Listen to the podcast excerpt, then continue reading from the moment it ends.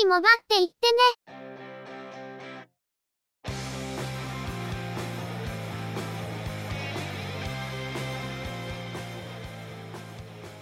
この番組は、モバイル通信に関する技術や業界の動向についてのニュース、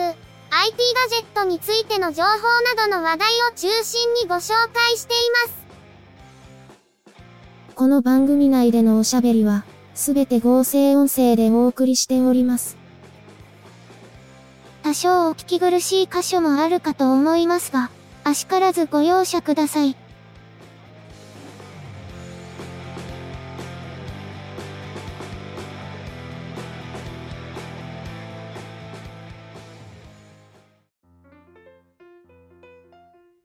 今週もゆくもばのスタートです。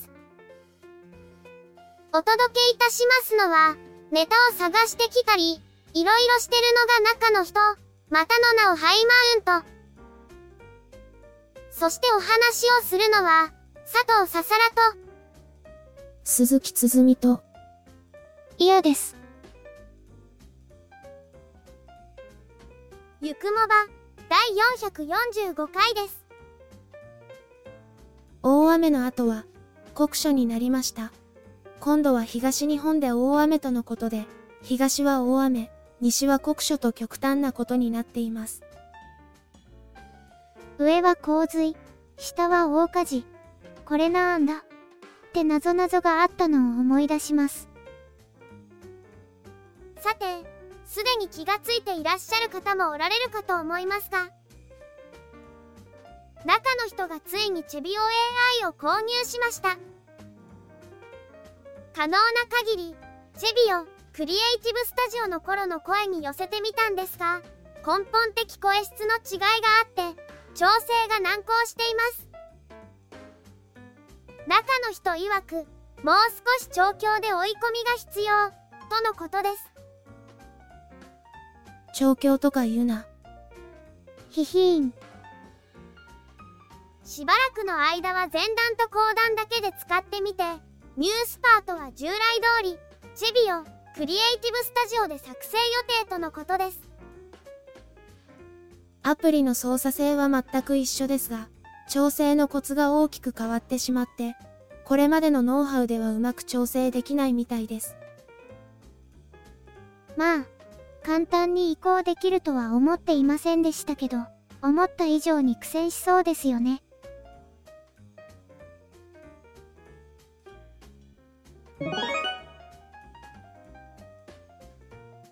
それでは、今回のニュースです。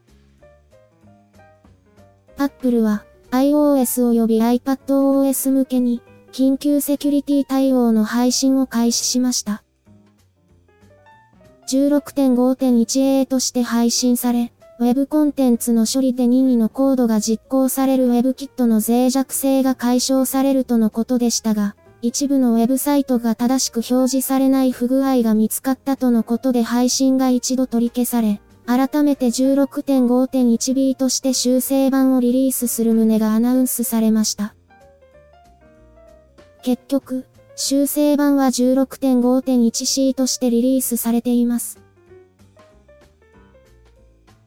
緊急セキュリティ対応は じゅうろくてんよんてんいち で今年のごがつにもリリースされましたが、以前は オーエス のバージョンアップとしてリリースされてきたものが、セキュリティ関連の緊急アップデートは切り離して別途リリースするように変わったみたいですね。オーエス のバージョンアップは機能の不具合修正や機能追加という方向になったんだと推測しますが、これは Android で オーエス そのもののアップデートと、セキュリティアップデートが別にリリースされるのに似ています。脆弱性の修正が早いに越したことはないので、こういう対応は歓迎したいところではありますが、今回のようにリリース直後に不具合が発生して取り下げ、というのは混乱するのでなるべくなら避けてほしいところです。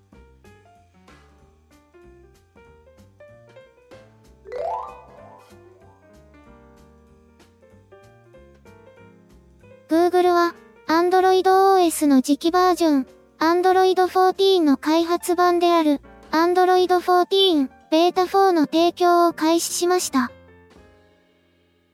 Android フォーティーンは今年後半に登場する予定で、にがつに開発者向けプレビューが登場して以降、しがつから毎月ベータ版がリリースされています。今回も開発者向けに提供されていますが、今回のベータフォーでは Pixel タブレットや Pixel フォルドにも適用することができるとのこと。大画面や折りたたみデバイスに対応したものになっています。Android フォーティーンは、ウルトラ エイチディーアール 写真の撮影や、有線ヘッドセットでのロスレスオーディオの再生といった新機能や、ジェスチャー操作で戻る操作を行う際の矢印がよりわかりやすくなるなどの改善が行われるとのことです。今回リリースされたベータフォーは、ベータ版の中でも安定版に位置づけられるリリースで、エーピーアイ やアプリの挙動を確認でき、正式版に向けた準備を進めるというものになります。ハードウェアとしての次のモデル、Pixel エイトの噂もちらほらと聞こえ始めていますが、それに搭載される オーエス の方も、いよいよ正式版のリリースに向けた準備が進んでいるという感じです。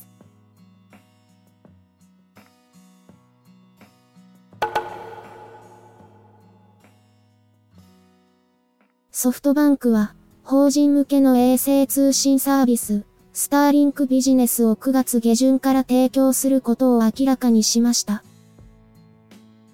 スターリンクビジネスは通信速度が下り最大 にひゃくにじゅうメガビーピーエス、上り最大 にじゅうごメガビーピーエス のベストエフォート型の衛星通信サービスで、スペース X 社によるサービスを、ソフトバンクが認定再販事業者という形で提供するとのこと。価格は検討中としていますが、ケーディーディーアイ がすでに法人向けのサービスを提供しており、同程度の価格になると見られています。山間部での建設現場などのように通信環境が整備されていない場所や、ビーシーピー 対策などでの利用を想定しており、高精度測位サービスのいちミリをはじめとする、ソフトバンクの法人向けソリューションとも連携できるとのことです。ソフトバンクもスターリンクのサービスに参入です。ツイッターのせいでイーロンのやることが信用できなくなっている今日この頃ですが、こっちは大丈夫なのかなと思ってしまいます。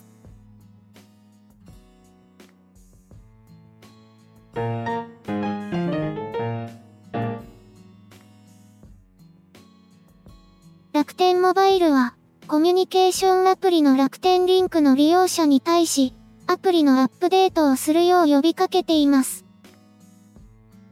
アップデートをしていない場合、しちがつはつかからアプリ起動の際にメッセージが表示され、一部機能が利用できなくなるとのことです。Android 版が にてんいちごてんに 以下、iOS 版が にてんいちよん 以下がアップデートが必要となります。アップデートをしない場合、通話の着信はできますが発信ができない状態になるとのこと。また、メッセージの受信はできて通知も来るとのことですが、全文は確認できないといった状態になるとのことです。楽天モバイルは、旧バージョンのアプリに大きな不具合があるわけではないが、最新バージョンでは将来的な機能提供などを見据えて細かく仕様を変更するとしており、新バージョンへのアップデートを呼びかけるものであるとのことです。基本的には自動アップデートを有効にしていればあまり気にしなくてもいいのかもしれませんが、何らかの事情で自動アップデートを切っている方などはご注意ください。アップデートをしていないと、着信はできても発信ができなくなるなどの制限が出るようなので、結構大幅な仕様変更が入っているんでしょうね。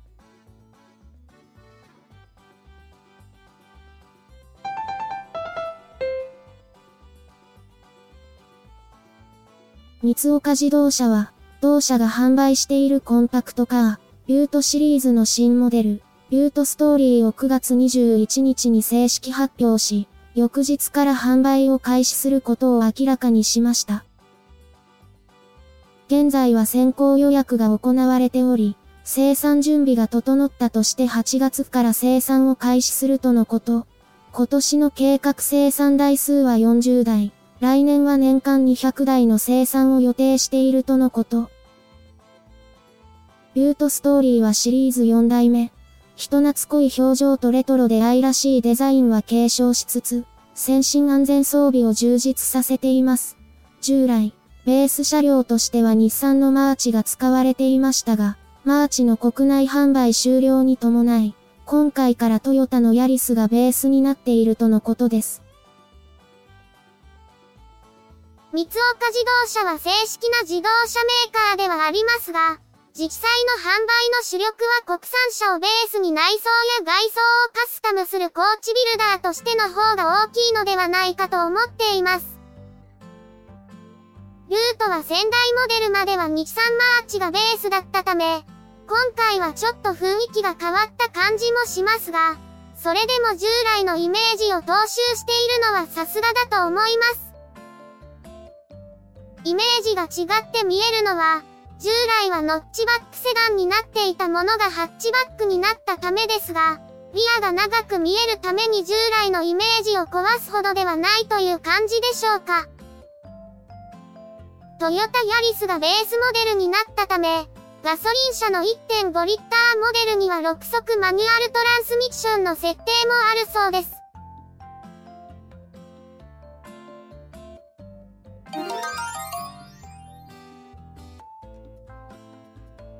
アイトリプルイー アライアンスは、光を利用した無線通信技術、Wi-Fi の標準規格、アイトリプルイー はちまるに てんいちいちビービー を批准しました。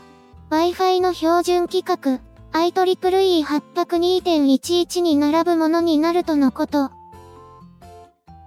Wi-Fi は可視光線と赤外線の両方を用いるとのことで、無線のように物体を透過できないため、アクセスポイントとデバイス間の見通しが取れていることが必要になりますが、逆にこれによってデフォルトで軍用レベルのセキュアな通信、干渉、服装、マルチユーザーによる劣化がない通信が実現できるとのこと。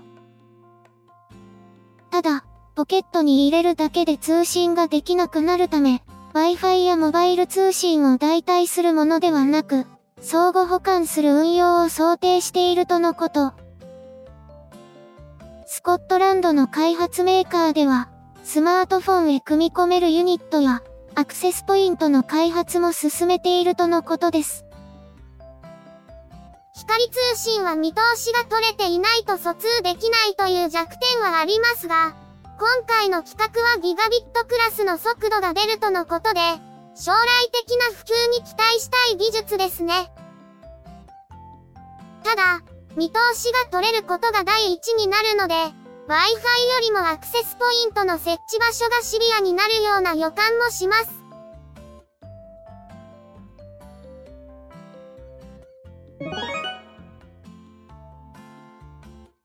今回のニュースは以上です。やっぱりまだ慣れませんね。もう少し調整が進んだら、ニュースも読ませるって言ってましたけど、思うんですけど、今回のソフトウェアの購入でまた結構な出費をしたので、またゆくもばをやめられない期間が延びましたよね。前にチェビオ、クリエイティブスタジオの有料版に切り替えた時も、減価償却が終わるまではやめられないって言ってましたね。まあ、アプリが動かなくなるまではと言っていたのが、延命されたのでしばらくその言い訳は使えなくなりますね。あれは方便みたいなもんなので、真に受けちゃいけないんですけど、しばらくは調整を繰り返しながら配信もする形になるので、微妙に声が変わることもあるかと思いますが、そのうちパラメータが分かれば固定されると思います。フィックスしたらテンプレとして使っているオープニングとエンディングも差し替えないといけませんね。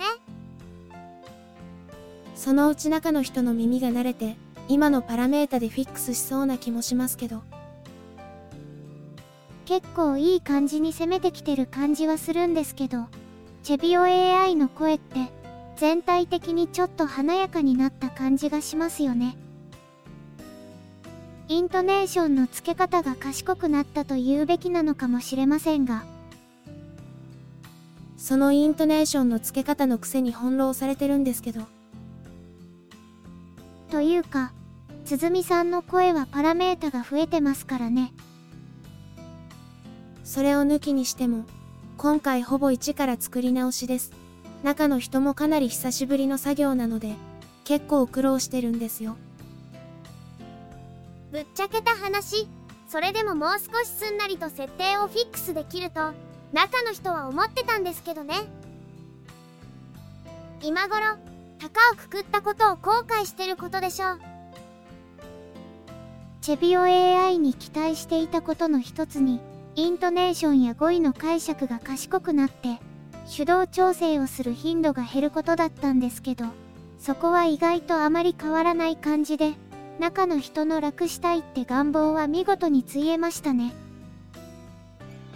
とはいえ、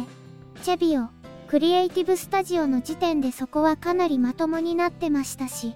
これ以上楽しなくてもいいじゃないかと思いますけど。それは中の人の持病の楽をしたい病ですね。働け。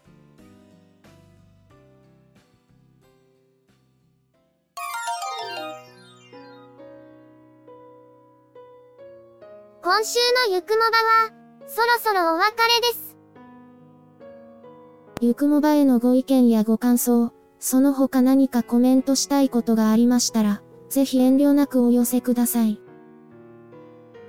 Apple Podcast へのレビュー投稿、ブログへのコメント、メールフォームからの投稿、Twitter でハッシュタグ、シャープ y, u, k, u, m, o, b, a をつけたツイートなど、送りやすい方法でお気軽にいただければと思っています。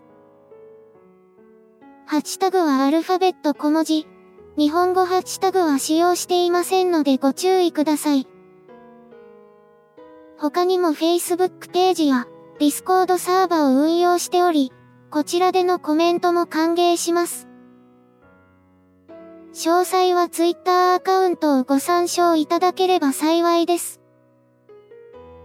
いただきましたコメントは、おおよそ月末をめどにしてご紹介させていただいています。また、ゆくもばで過去に配信していたものの再配信、ゆくもばアーカイブスを不定期で連続配信しています。お時間がありましたら、過去の振り返りとしてお聞きいただければ幸いです。では、今回はこれで失礼いたします。また次回、皆様のお耳にかかれますように。ゆっくりもばっていってね。ゆくもばは、チェビオ、クリエイティブスタジオを使って作成しています。番組作成にかかる一切を取り行うのは、中の一言ハイマウント。お話をしましたのは、佐藤ささら、鈴木つづみ。いや、でした。